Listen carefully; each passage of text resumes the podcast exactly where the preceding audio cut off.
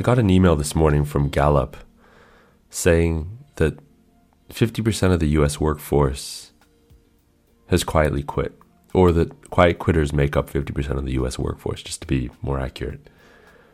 And that really kind of set me on a spiral thinking about what are the long term implications of having such a high percentage of the US workforce somewhat disengaged, or, or at least disengaged from going above and beyond, doing the doing the bare minimum, which I think is, is one of the, the common definitions of, of quiet quitting.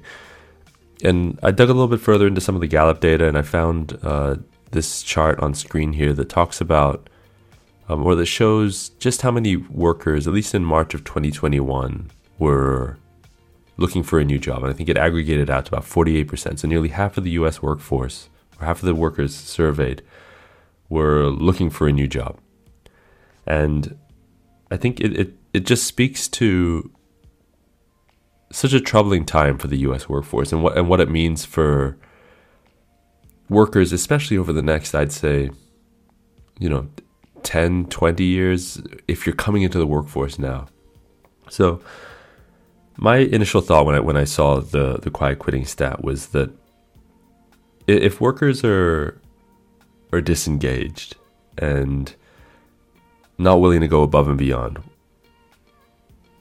There has to be an inherent hit to culture, workplace culture, and the employee experience. I think, um, I mean, I, am sure you and, and myself, we, we've all known people who, you know, you just know that they, they come into work and they, they check their boxes and they just do nothing to, to contribute any more than what's written on their job description. And, th- and that's fine for for a lot of people. That that's absolutely fine. I think that that's that's what's written in the contract maybe, and and so that's all that's expected. But when you're when you're in a team setting and, and you know you're all rowing in, in the same direction, we should as professionals strive to to do the best that we can to to leave the workplace better than we found it, and to leave each day at work uh, at least trying to have accomplished something, to have pushed the, the, the organization forward. Otherwise, you know, what what's the point of being there um, from a from a personal ambition standpoint? You know, we we've all got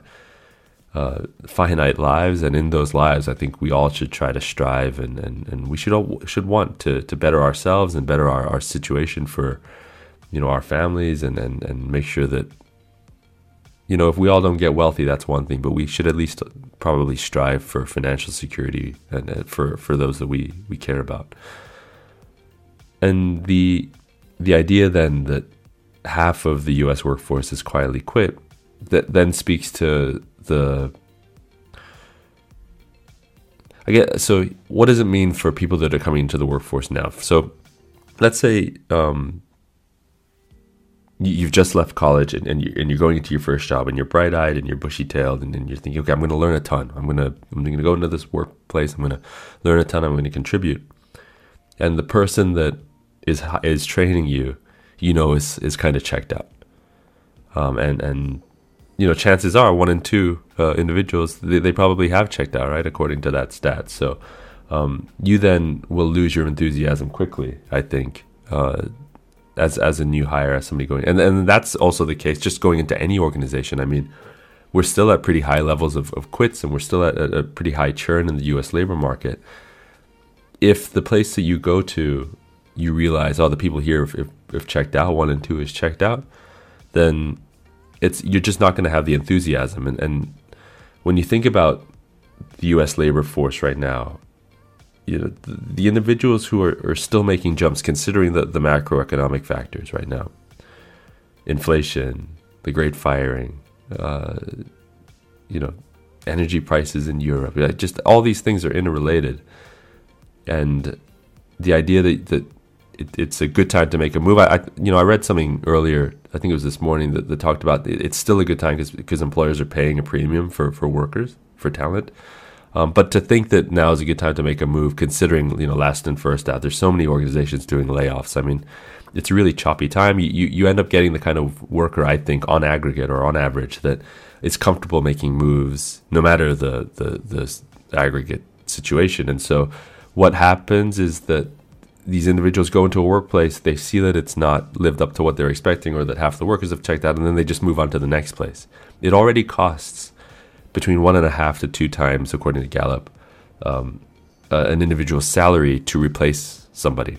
And I think that's probably low side if you if you consider the the loss of productivity at the executive level for the people that have to do the interviews, if you consider the the amount of manpower and resources that HR has to do to to, to use to fill fill open positions, you know, it, it, the time and money spent to train the worker that, that is left. I mean, it, it's just it, it's an enormous cost to, to deal with uh, retention issues, um, and I think that if you've got a workforce that's quietly quit or is disengaged, then you're going to get to a place where your cost per hire is just going to skyrocket because you can't, you, you, know, cost per hire is, is, is very closely related to function. Uh, sorry, is, is very closely related to uh, culture. And, um, you, you know, and if, if culture is suffering because people are just disengaged at work or have quietly quit, then um, cost per hire goes up, time to hire goes up too. If you put that against the metric being, you know, we want people who who stay. It, it's just a, a, really interesting time to to be in the talent acquisition space and employer brand space because we're dealing with issues that that have been exacerbated by COVID and by the last two and a half years uh, by the shift in the way people want to work. It's just it's just a crazy time, and um, the numbers this morning when I saw 50% of, of the U.S. workforce is quietly quit or is made up of, of quiet quitters, I think just blew my mind. Um, I'll be curious to know what you think of, of this whole quiet quitting concept, the, the situation, and whether you're seeing it at, at your office, at, at, your workplace, or whether you've quietly quit yourself, and the reasons for that uh, in, in the comments section below.